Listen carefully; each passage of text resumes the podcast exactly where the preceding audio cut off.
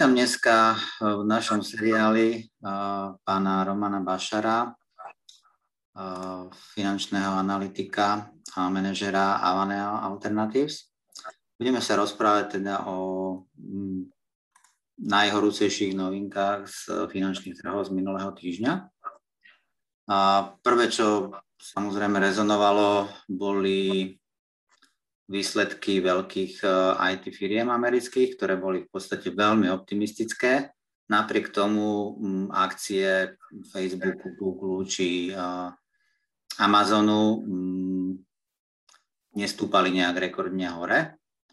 Čomu to pripisujete? Dobrý deň, ďakujem pekne za pozvanie. Myslím si, že ten hlavný dôvod, prečo tieto firmy nestúpali na hodnotách akcií ako zásadne, je ten, že vlastne tie, tie akcie už započítali vlastne tú, tú reflačnú tézu alebo ten, ten návrat ekonomik naspäť do normálu. Čiže tie, ten návrat do normálu vlastne už bol započítaný v akciách pár mesiacov dozadu. A tie výsledky tých spoločností primárne, primárne vlastne boli dobre kvôli tomu, že najmä v prípade povedzme Google tie, tak ako počas pandémie hrali proste na nejaký e-commerce a, a nejakú zábavu z domu počas, počas home office tak v súčasnosti vlastne ten, tie príjmy z platených reklám prechádzajú už na tie, na tie fyzické aktivity spojené s tým, že vlastne ľudia budú môcť znova cestovať, čiže znova rastú nejaké vyhľadávania hotelov, leteniek, destinácií a takýchto podobných záležitostí. Takže tomu pripisujem ten, ten, tie pozitívne výsledky týchto spoločností. Prišlo zasadanie Americkej centrálnej banky, Fedu, a tam jej šéf Jerome Pavel v podstate sa vyjadril na jednu otázku, že časť akciového trhu je podľa neho trošku frothy alebo napenená. Mal mhm. pravdepodobne na mysli to riziko akciových bublín Um, z vášho pohľadu teda sme, sme v niečom takom ako dotkom bublina v roku 2000, alebo je to prehnané tvrdiť? Myslím si, že takéto priame tvrdenie alebo paralela s, s dotkom bublinou v roku 2000 je trošku priťahnuté za vlasy. Je pravda, že celkovo ten akciový trh má veľmi vysoké valuácie, najmä ak sa pozrieme na price earnings ratio, čiže pomer ceny, ktorú investor zaplatí za jednu jednotku výnosu, je v súčasnosti okolo 40 na úrovni S&P indexu, zatiaľ čo historicky bola táto hranica prekonaná iba trikrát, čiže v roku 2000 počas internetovej bubliny, v roku 2008 tesne pred pádom, pred spustením globálnej finančnej krízy a teraz. Čiže určite tam nejaký priestor na obozretnosť je. A čo sa týka tých nafúknutých valuácií, myslím si, že tie nafúknuté valuácie sú koncentrované v zo pár tituloch, respektíve možno v technologickom sektore ako takom, a, a ktorý za posledné mesiace a roky výrazne, výrazne vyrástol, a čo je určite priestor na obozretnosť pre investorov. Čo sa týka tých dôvodov, prečo to tak je, a v podstate v tomto prípade, respektíve v marci 2020, a najmä tá americká centrálna banka zareagovala oveľa rýchlejšie a oveľa agresívnejšie ako v roku 2008 čiže napumpovala do ekonomiky obrovské množstvo peňazí. To je jeden, mhm. jeden hlavný dôvod. Ten druhý sú samozrejme tie šeky, ktoré dostali najmä americkí občania priamo na svoje účty. A mhm. tým, že vlastne ich osobné financie boli v celkom dobrom stave, tak veľmi veľká časť týchto peňazí skončila na akciových trhoch. No a tomu pomohol aj ten tretí dôvod z môjho pohľadu a to sú vlastne tie tradingové aplikácie, ktoré nejakým spôsobom demokratizujú ten finančný trh a, a sprístupňujú v podstate aj retailovým investorom dostať sa na akciový trh a obchodovať. Máte na mysli Robinhood a podobné aplikácie, áno? Áno, áno, presne tak. Dobre. Teraz práve som eh, čítal o komentároch eh, Warrena Buffetta, známeho investora, práve eh, cez víkend komentoval aj Robinhood aplikácie a tvrdil, že že je to dosť nebezpečná záležitosť a že v podstate tie firmy ako keby stávkovali na, na gamblingovú povesť alebo osobnosť ľudí alebo sklony ľudí k gamblingu a že podľa neho to nebude trvať dlho. Takáto, takýto ošial z vášho pohľadu, je to budúcnosť alebo je to len fakt, že záležitosť terajšej doby, keď sú lacné peniaze. Myslím si, že demokratizácia investovania pre bežných občanov je, je určite myšlienka dobrá, otázka je vlastne exekúcia. Ten Robin Hood bol nadizajnovaný primárne v podstate ako metodológiou nejakej hry. To znamená, že tá aplikácia vám vyhodí fanfáru, keď, keď zainvestujete, keď sa vám podarí dosiahnuť nejaký zisk, motivuje vás nejakým spôsobom k častejšiemu, častejšiemu obchodovaniu a to zo sebou nesie obrovské rizika. A práve, že vytvára vlastne u tých ľudí častokrát nejakú závislosť. A my dokonca máme, máme skúsenosti aj s investormi, ktorí sami potvrdili, že, že nevedia vlastne prejsť pár dní bez toho, aby sa na ten Robinhood nepozerali, neobchodovali. A ten, ten najväčší problém, ktorý vnímam ja, je ten, že v podstate títo investori hovoria, že tým, že si budú spravovať peniaze sami a budú si nakupovať ten, tie indexy alebo pardon, tie, tie akciové tituly sami, tak budú porážať to trh. Uh, trošku z môjho sveta, z toho hedge fondového sveta, uh, drvivá väčšina hedžových fondov obchoduje, nakupuje, predáva a nakupuje akcie, čiže sú tzv. equity long short manažery.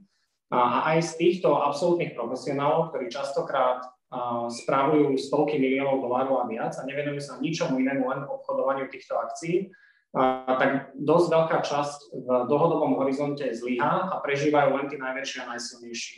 Čiže z toho titulu je pre mňa otázne, či, či retailoví investori, ktorí nakupujú a predávajú akcie popri svojich bežných prácach, budú vedieť dosahovať vyšší výnos, ako by dosiahli cestou pasívneho investovania do indexových fondov. Mhm. Dobre, vráťme sa teda ešte k jednej udalosti z minulého týždňa. Financial Times si všimol, dáta firmy Deallogic za prvé 4 mesiace toho roka, a ktorá sledovala vstupy na burzu, čiže tie primárne predaje akcií cez IPO. A tie, tie vstupy vlastne boli najväčšie za posledné dve dekády. Ten nával firiem na burzu je podľa vás spôsobený aj tými SPAC spoločnosťami, tzv. tie schránkové účelové firmy, alebo je to bežná vec, ktorá sa stáva začiatkom roku? A myslím, že ten graf, na ktorý referujete vo Financial Times, vlastne hovorí za seba.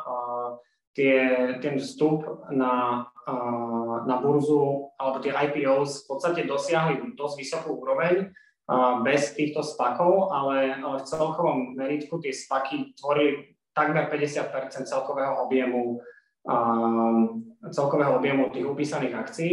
To znamená, že určite áno, e, sú s takým, ako keby do veľkej miery zodpovedajú za ten, za ten zvýšený objem IPOs e, na akciových trhoch. Mhm. Prečo sa to deje? Um, taký makroekonomický pohľad je ten, že uh, akciové trhy sú, tak ako sme sa bavili, na veľmi vysokých úrovniach, čiže najmä tí inštitucionálni investori, ale možno aj nejaká časť retailových investorov vidí potenciál na nejakú korekciu na akciových trhoch, čiže tam majú možno obavy z nejakej korekcie. Na druhú stranu tá druhá časť tradičného portfólia, čiže dlhopisy, v súčasnosti generujú nominálne veľmi nízke výnosy. A, mm, reálne výnosy sú, sú v podstate záporné a je v podstate tradičné správanie tých investorov, že v takýchto časoch sa tí investori ja by som to nazval, že skrývajú do nejakých privátnych trhov, čiže buď idú do private equity, venture capital, do nehnuteľnosti, hotovosti, prípadne zlata. Mm-hmm. Um, tie spaky v podstate prišli v správny čas uh, tým, že je to taká kombinácia toho privátneho a verejného investovania uh, a v podstate ponúkajú tým investorom ľahkú možnosť, uh, ako sa dostať ku verejne obchodovaným spoločnostiam. Najmä, najmä vlastne pre tie target spoločnosti, teda tie cieľové spoločnosti, ktoré sú tými spakmi akvirované, ide o veľmi jednoduchý spôsob, ako sa dostať na, na burzu cenných papierov.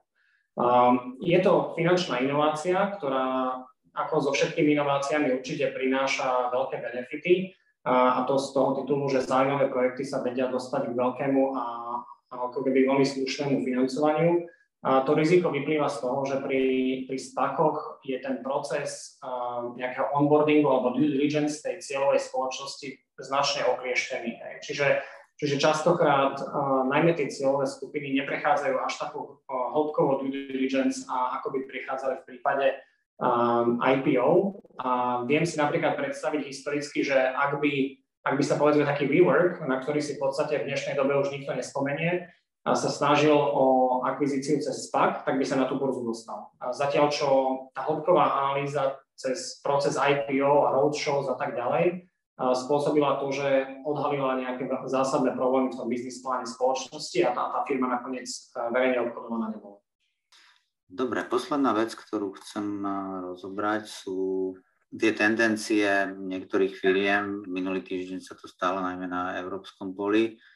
Odkupovať spätne svoje akcie vo veľkom, v podstate nevyplácajú dividendy a dá sa mi, že ako keby vytvárali umelý, umelý dopyt po vlastných akciách, čím zvyšujú ich ceny. Čo vidíte vy za touto snahou odkupovať vlastné akcie?